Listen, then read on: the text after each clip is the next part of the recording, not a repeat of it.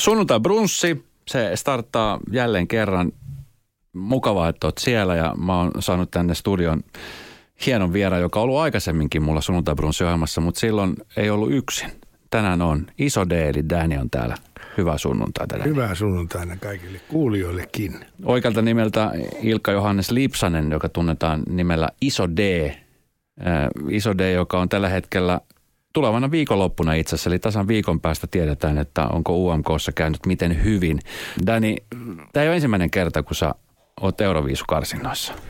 No ei, mä, mä olen ajatellut sen asian niin, että että tämä on nyt kahdeksas kerta, mikä tarkoittaa, että mä koin, niin kuin asia oli 60-luvulla, että silloin Eurovisio valittiin lähinnä säveltäjiä. Mm.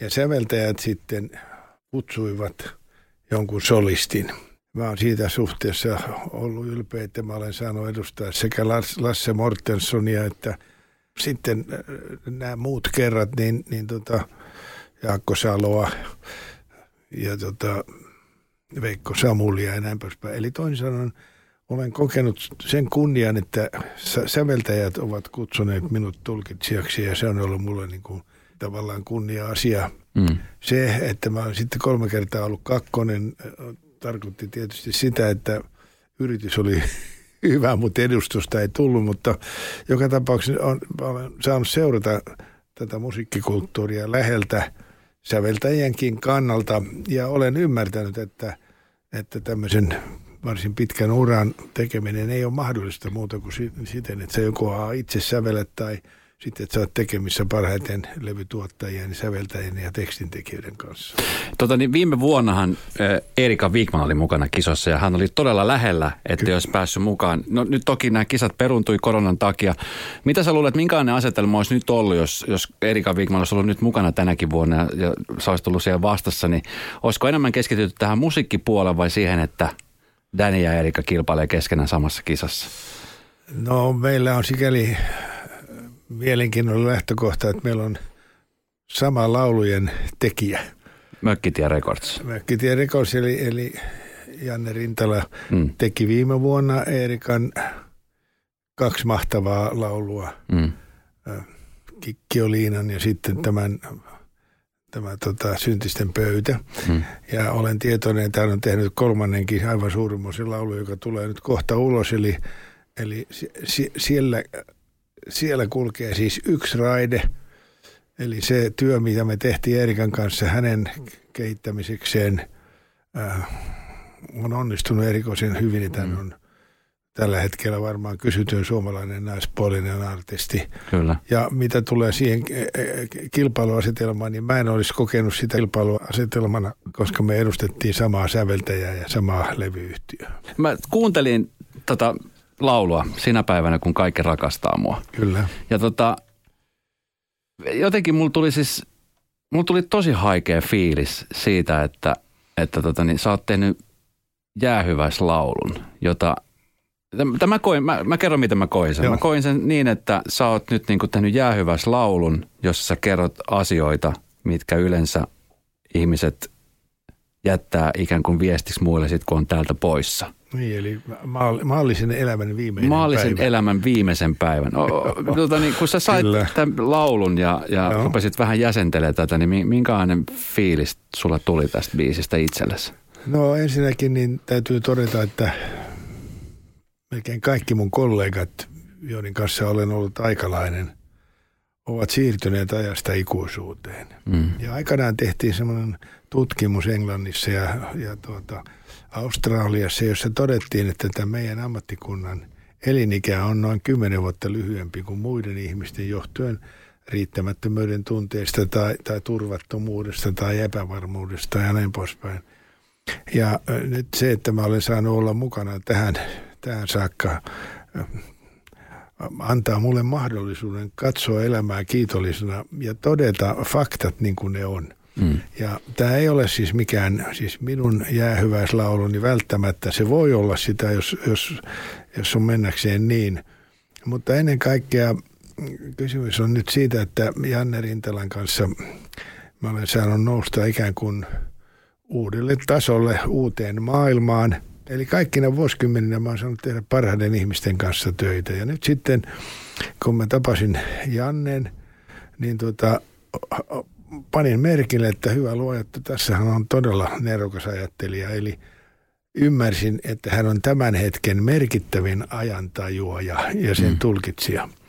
Ja tota, tämä laulu perustuu siihen, että kun me istumme Jannen kanssa, vietimme kesäiltaa, niin me pohdimme elämää ja sen, sen, sen tota, lyhykäisyyttäkin, mutta ennen kaikkea tämä laulu syntyi siitä, että, että mä kerroin erään tarinan hänelle, joka lähti lauseesta pidä huolta, että yksi mies kutsua ei saa. Tämän laulun ydin oli siis eräs lause, joka lähti siitä, että kuoleman vuoteella oleva henkilö oli niin loukkaantunut eräälle toiselle henkilölle, että hän kutsui sihteerinsä vuoteen vierelle ja sanoi tälle sihteerille, että pidä huolta, että se yksi muija kutsua ei saa. Janne heti näki sen tilanteen ja ajatteli, että kuinka, kuinka rankkaa on, jos joutuu lähtemään tuolla tavalla, että vielä on joitakin vihollisia tai vähättelijöitä ja näin. Ja sitten, sitten hän kysymättä multa niin, niin tota, kirjoitti nämä tekstit ja sitten hän lä- lähetti ne lähetti ne mulle sähköpostissa, kun hän sanoi, että ei hän oikein kehtää sulle antaa tämmöistä tekstiä, että se luulee, että mä oon kir- kirjoittanut sen sulle. Mä että kyllähän sä oot nyt kirjoittanut mulle, että tämä on aivan loistava, että Anne mä laulan tämän, tämä on niin, tämä on niin ainutkertainen teos, että mä en vaihtaisi sanaakaan tästä.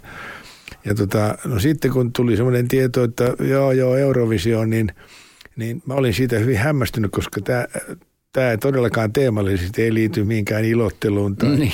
Se ei ole mikään bängeri eikä vauhtilaulu. Mutta siinä suhteessa olin Eurovision Raadin kanssa samaa mieltä, että näin vahva tekstistä laulua mm. ei ole tehty Suomessa oikeastaan koskaan. Mm. Että se ansaitsee paikan tulla kuulluksi isossa, isossa lähetyksessä ja näin ollen sitten, kun Janne sanoi, että lähdet sä lähdet sä kilpailemaan, että en mä, kun mä en ole ollut siellä aikaisemmin kuin kahdeksan kertaa, niin Janne sanoi, että nyt mennään ja sitten mennään. niin. sinne mennään ja tavoitteena, tavoitteena on kertoa ihmisille, että Suomessa osataan tehdä teoksia, joka nyt välttämättä ei ole ihan Euroopan kisoihin tarkoitettu, mutta joka on suuremmainen. Se on tavallaan kuolematon laulu hmm. ja sen takana on hyvä olla niin kauan kuin voi olla hengissä. Mä en hirveästi näkisi, jos mä mietin sitä Euroviisiota niin kuin tämmöisenä visuaalisena, että siellä olisi kaikki savua ja konvehti, niin tämän biisin kohdalla mä en välttämättä niin kuin sitä showta näkisi siinä. Mutta tota, biisinä mulla tuli siis, jollain lailla mulla tuli Johnny Cash mieleen tästä. Semmoinen... On kyllä semmoinen yksi niistä, yksi niistä tota, äh, veljesbiiseistä. Mm. Se on se Johnny Cashin Hurt on ollut y- yhtenä vaikuttimena, mutta ennen kaikkea tässä on ollut nyt se, se mitä Jannen kanssa puhuttiin, että, että tehdään vaan – totuuteen pohjautuvia tekstejä. Mm. Et mun aikani on niin vähissä, että mä en enää viitti puhua mitään lööperiä ihmisillä laulun tekstien kauttakaan. Ja mm. Nyt me ollaan tehty jo kuusi laulua, jotka on kaikki totuuteen pohjautuvia ja äärettömän hienoja. Että kun ne aikanaan tulee ulos, niin ne jää kyllä elämään. Että, mutta että tämä on nyt ensimmäinen, joskin me tehtiin sitten, kun Janne, Jannen kanssa puhuttiin tästä taivasasiasta, niin, niin tota, mä koen, että tämä päivä, jolloin kaikki rakastavat mä on siis semmoinen päivä, jolloin voi olla, että sä oot jo päässyt taivaaseen, mutta sitten mä sanon Jannelle, että, että voitaisiko me tehdä kuule semmoinen laulu, että me puhutaan siitä toista, toisesta vaihtoehdosta. Mm. Ja näin me tehtiin sitten, tai Janne kirjoitti semmoisen laulu, joka on nimeltään Kellari.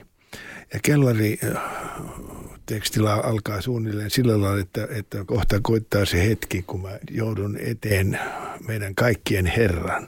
Ja mä kysyn häneltä sen verran, että voinko mä pistäytyä kellarissa siellä, johon vielä luulin, että itsekin joudun. Ja sitten me, sitten me Janne kuljettaa meidät sinne kellariin, mikä on siis helvetti. Mm. Ja siellä mä näen eri viroissa olevia Portolan pitäjiä ja niin poispäin, niin poispäin. Sekä sitten viimeksenä, viimeksi menen sitten semmoiseen huoneeseen, missä on eräs pieni musta mies, joka aikanaan ahtoi ihmisiä junavaunuihin ja vei heiltä elämänlahjan. Eli mä käyn siis seuraavassa julkaistuvassa laulussa, käyn tapaamassa Adolf Hitleriä Helsingissä. Ja tota, musta on ainutkertaista, koska nämä on ne kaksi ra- raidetta, jota, josta ihminen voi valita kumpaan sä haluat. Tuleeko paljon mietittyä, että, että mihin sitä joutuu, että meneekö tuonne ylös vai sitten meneekö sinne kellarin puolelle? Elettyä elämä kuin on. Ei, ei mutta ne on ne, ne on ne kaksi vaihtoehtoa, mitkä on. Mm. Ja, tota, ja sitten, jos ajatellaan, että ihmisen tehtävä on, on jalostua mm. Ja tota, tehdä oikeudenmukaista elämäntyötä, niin tota, siinä suhteessa mä koen olevani aika turvassa, mutta, mutta juuri se, että, että jotta tämä mielikuva – tällä viimeisellä LP-levyllä, jota nyt todennäköisesti teen, siis todennäköisesti viimeistä LP-levyä, niin tota, siellä on siis nyt nämä kaksi porttia auki.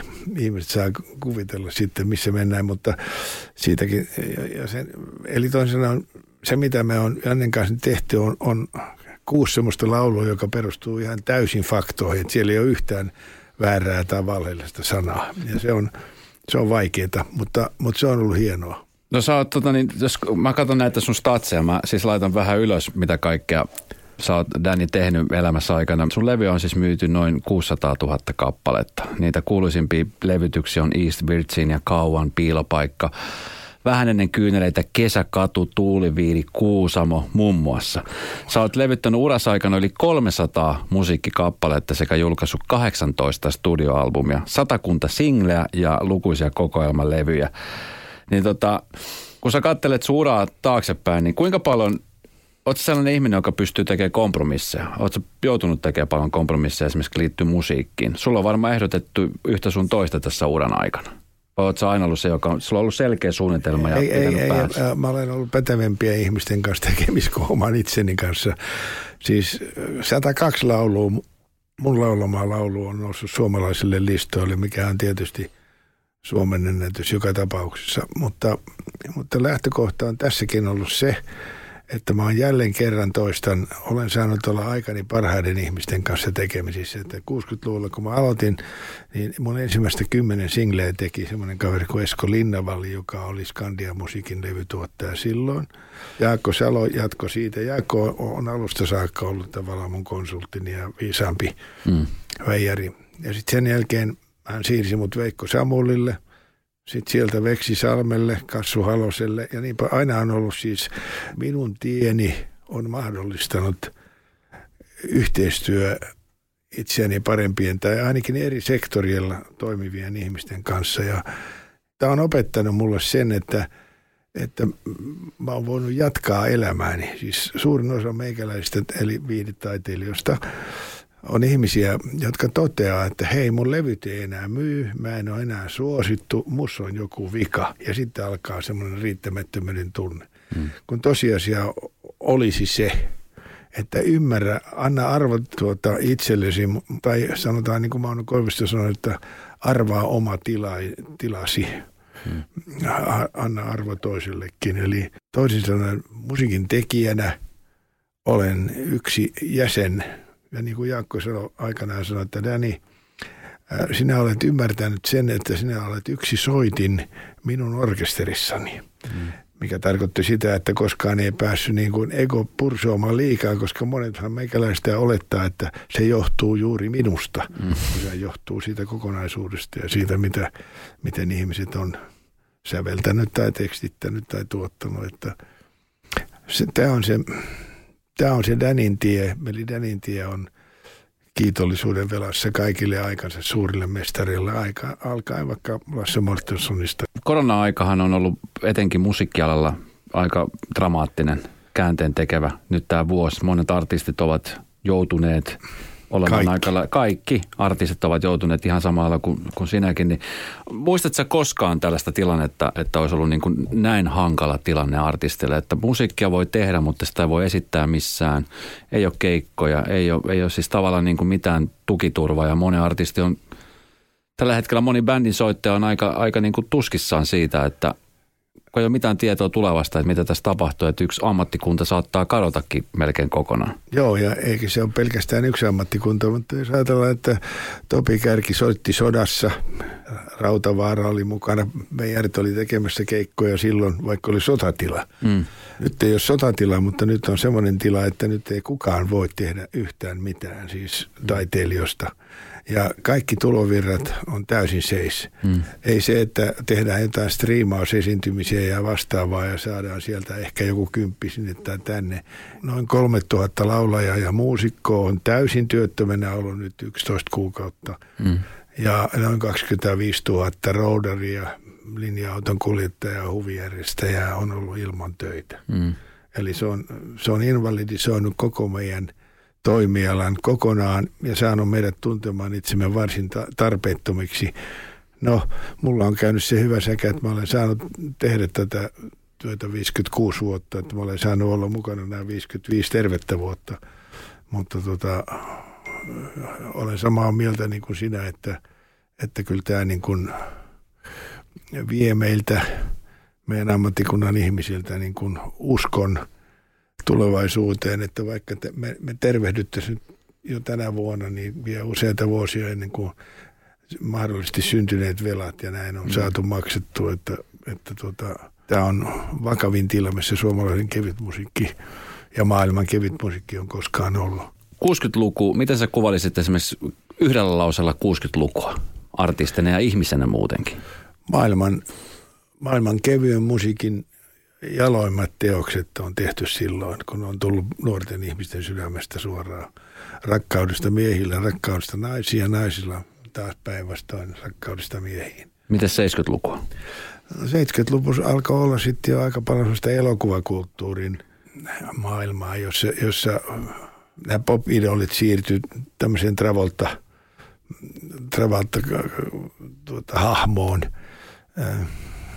siellä oltiin jo esittämässä musiikkia enemmän kuin tekemässä, vaikka sielläkin tehtiin loistavaa Bee Gees-musiikkia tai näin poispäin. Mites 80-luku? 80-luku. Mä aikanaan kirjoitin semmoisen shown, joka lähti siitä, että sen tavoitteena oli kertoa yleisölle rock'n'rollin ja popmusiikin historiaa, mutta mä, mä, mä törmäsin vuoteen 1985 ja huomasin, hetkinen, tämä Lippola onko loppukin tähän, että silloin oli vielä Michael Jackson ja jotakin näin, mutta, mutta sen jälkeen, sen jälkeen tota, kadotin sen langan, jotta olisin voinut jatkaa kertomasta, miten tämä kevyen musiikin kulttuuri ikään kuin on kiehtunut nuorisoa ja, ja tota, silloin siirryttiin jo tähän tämmöiseen äh, tuotettuun populaarikulttuuriin, jossa keskeistä ei ollut musiikki, vaan keskeistä oli lanseeraukset tai mm. niin kuin nytkin puhun tässä radio-ohjelmassa.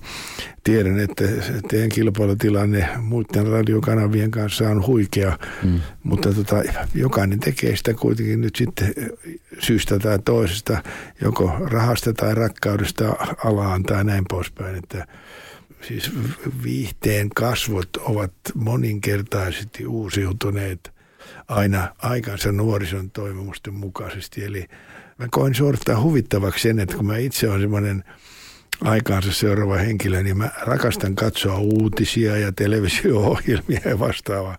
Sitten kun mä tapaan tämmöisiä nuorempia ihmisiä, mm. niin e, ei meitäkin, meillähän on kaikki mukana tässä puhelimessa. Tätä on kaikki.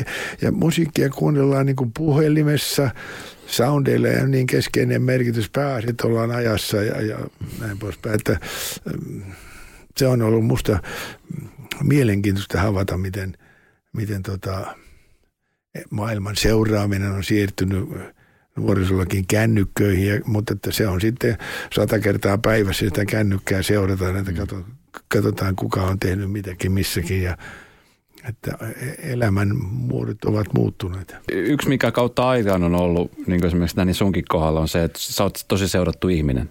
Ihan uran alku lähtien, että siellä niin kuin lehdistö on ollut kiinnostunut siitä, että kuka Danny on, missä Danny asuu, kuinka paljon omaisuutta silloin ja kenen naisten kanssa Danny pyörii. Niin sehän edelleenkin jatkuu ja jatkuu ja jatkuu. Miten, miten sä koet tämän? Tottuuko siihen tässä vuosikymmenten ajan vai koet sä semmoisena niin tungettelevana – kun asioista, mä, kukaan ei oikein niin kuin varsinaisesti tiedä, mikä on tilanne. Esimerkiksi kun puhuttiin Erika Wigmanin kanssa silloin, kun sä olit täällä viimeksi käymässä, niin se oli vähän, että ootte työkavereita vai ootte paria. Nyt on sitten taas joku uusi ihminen lisätty ja kukaan ei oikein niin kuin tiedä, mutta oletetaan. Mitkä nämä, niin kuin, sit kun sä itse elät sitä elämää, niin mitkä fiilikset sulla on siitä? No silloin äh, vähän nuorempana poikana, niin, niin tota, ensin oli se tuota, identiteettikriisi, että kuka minä olen. Mm. Ja sitten mikä minua kiinnostaa. Ja helpotuksekseni totesin, että minua kiinnostaa naiset. Mm. Ja tota, sitten mä seurasin joitakin kollegoita, joilla oli, oli vaikeuksia oman identiteetin löytämisessä.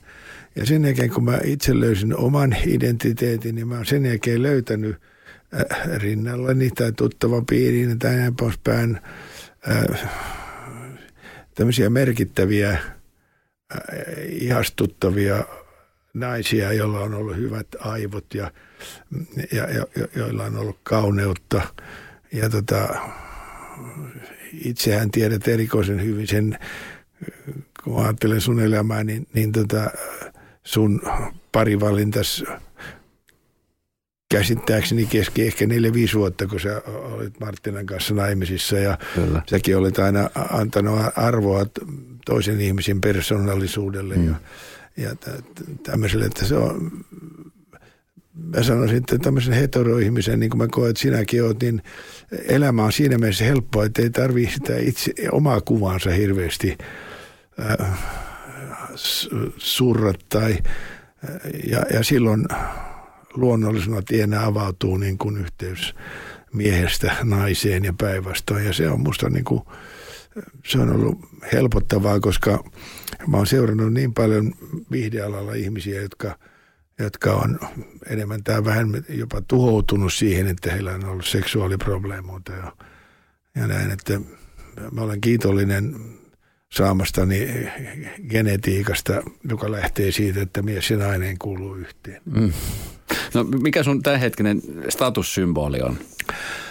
No statussymboli on, on juuri se, että, että mulla on niin kuin mahdollisuus tämmöisenä 78-vuotiaana miehenä olla tekemässä niin kuin eturivin, eturivin musiikkia tämän hetken parhaiten muusikkojen kanssa, siis konserteissa silloin, kun niitä voi olla. Nyt ei ole ollut viimeisenä vuotena, mutta ja ylimalkaan niin kuin, äh, kiitollisena etenen jokaisesta päivästä, koska en tiedä, milloin en enää saa olla. Ja olen tietysti tutkinut sitä oman sukuni historiaa ja oman isäni elinikää ja kaikkea tämmöistä. Eli olen ollut kiinnostunut siitä, mikä on todennäköinen oma elämäni tulevaisuus. Siinä täytyy vain todeta, että kiitollisena lähden joka päivään. Tässä nyt viimeisempänä ö, koko Suomi suri sitä, että Pave Majanen poistui meidän keskuudesta. Joo. Pave Majasen, joka varmasti tunsit myöskin hyvin musiikkikentältä ja varmasti ystävänä, niin näitä uutisia, kun nyt on tullut, niin millaisia fiiliksi ne herättää? No ne herättää juuri sama asia kuin mitä mä pantiin tuonne lauluun, että, että miksi ihmisen pitää ensin kuolla mm. ennen kuin hänen arvonsa oivalletaan. Miksi, miksi, miksi ei voida rakastaa tai kannustaa kanssaihmisiä elinaikana? Mm. Ja se oli se oikeastaan se osasyy, kun me tehtiin tämä, tämä laulu, niin me tehtiin se juuri sen takia, että hei, miksei Maijanen voinut saada jotain apurahoja tai miksei Maijanen voinut saada jotain vertaistukea tai mitä hyvänsä. Miksei, miksei, miksei. Mulla on semmoinen kaveri kuin Pertti Wilberi, joka on samalla lailla ollut operan kuorossa neljä vuotta Savonlinnassa, säveltänyt paljon lauluja, erinomainen kitaristi, loistava laulaja. Samanlainen mies elää tuossa mun kaverina ihan lähipiirissä ja tota, seuraan hänenkin elämänsä mielenkiinnolla, kun hän taistelee niin kuin paikasta auringossa. Mm. Pape Maijasen elämän teki mielenkiintoista osittain se, että hänen ammattitaitonsa ihan niin kuin Wilberillekin riitti siihen, että hän olisi voinut tehdä dingomusiikkia tai, tai tota, jotain vastaavaa. Että jos ajatellaan, miksi meidän viihteen tekijät kuolee niin nuorena, niin jo heidänkin mainita, että sen takia, että riittämättömyyden tunne tulee. Sä pohdit sitä, että mitä voisin, miten voisin jotakin asioita tehdä paremmin, miten voisin lähestyä yleisöä niin semmoisella laululla, jota he rakastavat tai niin poispäin. Ja sitten lopputulos on aika pitkälle yksinäisyys. Ellet sä jotenkin oivalla tai ellei sun ystävän piiriin kuulu semmoisia ihmisiä, jotka voi sanoa, että hei mä vaan vähän jeesaa sua. Mm. Onko sulla tällaisia yhteyksiä? On, nyt Janne on nyt viimeinen. Mm. Miten, onks... Kaikki ne on ollut, mitä tässä on ollut matkan varrella, niin mä kerron. Mm. Veikko Samuli, joka oli mun kapelimasteri monta vuotta, niin mä kerran vaan tämmöisen, tultiin sitten, tultiin autolla keikalta. Mm ja tota, juteltiin sitten voito hänen kanssaan vähän yhteisön toista ja ja sitten mä sanoin yhdessä vaiheessa, sit kun kello oli neljä aamuja, josta oltiin ihan pimeitä ja me tultiin sitten Helsinkiin, niin mä sanoin, että mikä sulla Veikko on oikeastaan niin tärkeää, kun hän oli puhunut silloin vaimosta ja kaikesta näistä. Hmm.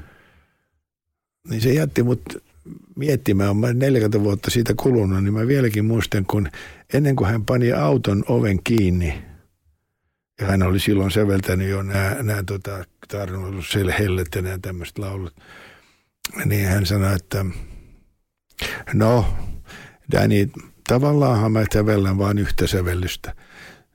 Miten niin, kun sulla on sata hittiä? No, sä kysyit multa – mikä mulle on tärkeä. Ja kun me erotaan nyt tässä yössä, niin mä sanon sulle lyhyesti sen.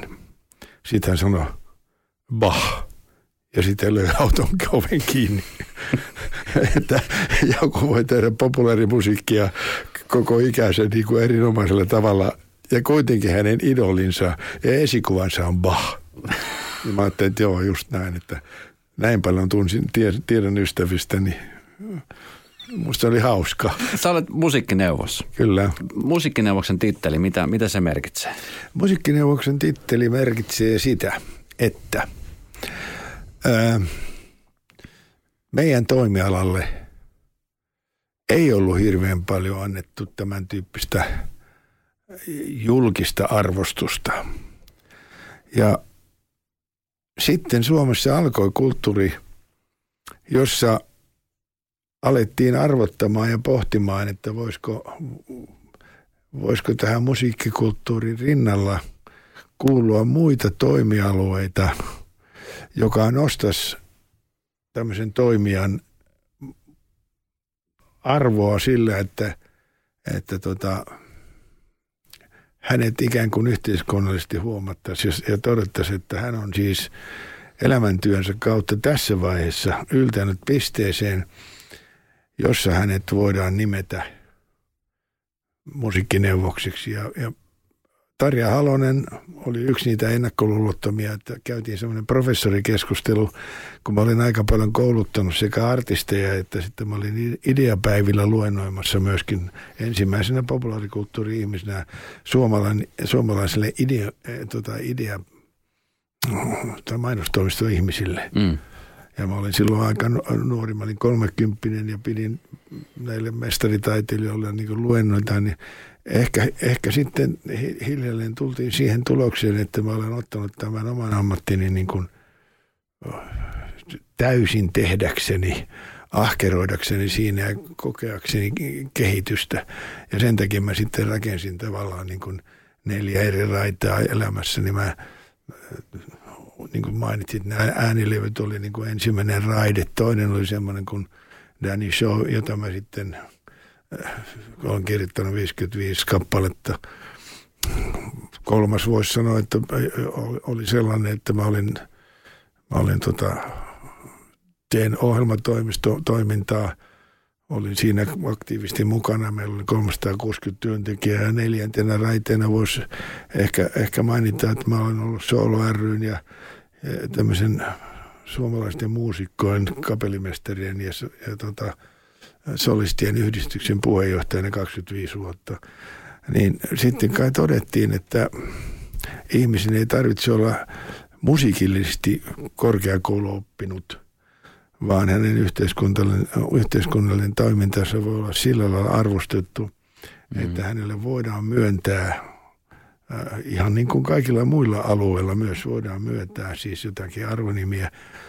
Ja tietysti kun oli, oli käyty tämmöistä keskustelua siitä, että Danista professori, niin se herätti professoripiirissä hirveästi. Muistan tämän keskustelun. Joo, jar, jarrutusta, jolloin Tarja äh, Halonen ratkaisi näin, että okei, okay, että annetaan tämän modernin miehen nyt sitten yltää tähän arvonimeen. No miten musiikkineuvos, herra musiikkineuvos, niin tässä nyt sä kohtaat ihmisiä, ehkä nyt vähemmän nykyään koronan takia, mutta nämä mm. ihmiskohtaamiset, suthan tunnetaan joka paikassa, mihin tahansa meet Suomeen tai varmaan Eurooppa, Espanja, jossa on paljon suomalaisia, niin mm. ei, ei varmaan kovin monta hetkeä mene ennen kuin joku on kännykän kanssa plärämässä. Niin m- miten nämä, minkälaiset nämä kohtaamiset on?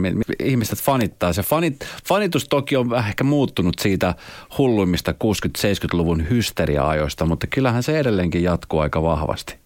Joo, kyllä mä olen siinä suhteessa samaa mieltä, että yhteiskunta on sillä tavalla muuttunut, että, että kun mulla esimerkiksi oli paljon hittiä, 60-luvulla oli 60-laulua kaiken kaikkiaan listoilla, niin silloin olin jonkinlainen semmoinen pop-ikoni, jos niin voi sanoa, mutta sitten sen, eteen, sen enemmän eteenpäin on menty, niin sen enemmän yhteiskunta on muuttunut sillä lailla, että nyt kaikilla on kännykät. Mm. Ja tota, täytyy sanoa, että äh, olen ihmeessäni, että on olemassa esimerkiksi sellaisia julkaisia, joka julkaisee. Mä olen ollut tänä syksynä kahdeksan kertaa kaupassa, tai tänä keväänä kahdeksan kertaa kaupassa – ja mä olen kahdeksan kertaa päässyt sen takia lehteen. syömässä tai juomassa tai jotakin, niin, niin se tarkoittaa sitä, että on olemassa huikea määrä ihmisiä, jotka metsästää jotakin kuvattavaa, jotta saisi itse siitä rahaa. Hmm. Että tämä, tämän tyyppinen on. Sitten, no siihen aikaan oli tietysti sellainen kulttuuri, että kaikki halusi valokuvia ja yhteiskuvia ja kaikkea, ja se on ihan kiva asia. Ja mä koitin ajatella niin, että olen koittanut ajatella niin, että, että mä olen tehnyt vain mielestäni semmoisia asioita, jonka ei pitäisi ketään loukata ja että sen pitäisi antaa ihmisille jotakin. Hmm. Ja tähän on, tähän on nyt tultu, että minut palkittiin tässäkin sillä tavalla, että, että joku ajattelee, että iästä huolimatta – toi mies kuuluu tuonne Eurovisiolla loppukisaan, kun taas monissa piirissä voin kuulla, että miten joku noin, siis noin vanha ihminen, miten noin vanha ihminen voi kuulla. Ja tota, niin mä ajattelin, että mun pitää varmaan soittaa tuonne – Paul McCartneylle ja sanoi, että hei, että lopeta nyt perkele, sä oot jo yli 40, että, ja niin poispäin, että täytyy hyväksyä se, että elämä jatkuu, mm. ikää tulee ja jos on riittävää älyä ja ympäristöä ja kanssaihmisiä, joiden kanssa voi harrastaa, harrastaa elämänsä tärkeitä asioita, niin miksi ei sitä saa tehdä? Mm. Ei, se, ei ole olemassa mitään sellaista ylärajaa, että – että ole hyvä ja lopeta nyt. Hei, meillä on ohjelmaosiossa niin tämmöinen piparipurki, jossa on kysymyksiä. Mä pyydän Danni sua nostamaan kaksi kysymystä sieltä. Joo. Kaksi lappusta ja luet ne kysymykset ääneen ja sitten vastaat niihin kysymyksiin sillä kun tuntuu. tuntuu. Joo. Kysymys kuuluu, mitä ajattelet vanhenemisesta? Ajattelen, että se on suuri etu. Vanheneminen on lahja. Niin, ja se on semmoinen asia, jota joka, jokainen joutuu kokemaan, mikäli elää tietysti. Kyllä. Et ja, sitä ei väistä niin kuin kukaan. Vaikka miten yritettäisiin kaiken näköisiä elämän eliksiirejä ja pidennyksiä ja mitä kaikkea yrittää tehdä, niin ikääntyminen tulee kaikille. Joo, ja se on, se on todella suuri lahja, että, että tota, pitää, pitää muistaa se, että okei, sä oot saanut määritön tyyppistä genetiikkaa vanhemmilta ja vastaavaa, mm. mutta suuri merkitys on myöskin sun omalla asenteella, mm. miten elät elämää niin, että et vaurioita muita ihmisiä, olet hyödyllinen ja ehkä myöskin mukava kanssaihminen tässä elämässä, joten vanheneminen on suuri lahja. Ensimmäinen kysymys on käsitelty. Sitten sieltä toinen kysymys. Joo. Joo, merkittävin ihmissuhteesi, kysyy tämä, tämä tuota, taika, taika piparilaatikko. Piparilaatikon kysymys. Hyvä kysymys. Merkittävä, jos, jos mä katson koko mun elämääni, niin lienee tarpeentonta mainita äidin merkitystä. Mutta sitten törmäsin vuonna 1967 tulevaan vaimooni, joka kaksikymppisenä oli jo opiskellut itse asiassa ekonomiksi. Ja me sattumalta rupesimme tekemään sitten semmoisen kuin fin, Finman pukinekunnan muotikiertuetta ja tutustuin häneen ja erosin hänestä vasta vuonna 2004 kolmen lapsen vartuttua. Ja äh, vaikka kuinka koitan hakea niin kuin tästä yhteiskunnassa ihmisiä, jotka olisi yhtä upealla tavalla edennyt elämässään tekemättä kellekään mitään pahaa, vaurastuen, päätyen linnanrouvaksi, linnanomistajaksi, niin olen siis saanut seurata yhden naisen etenemistä ää, ilman kateutta, tunteen kunnioitusta ja tota, ää, aina ihmisiä vaihtuu, eri aikoina on eri läheisiä ihmisiä. Mm.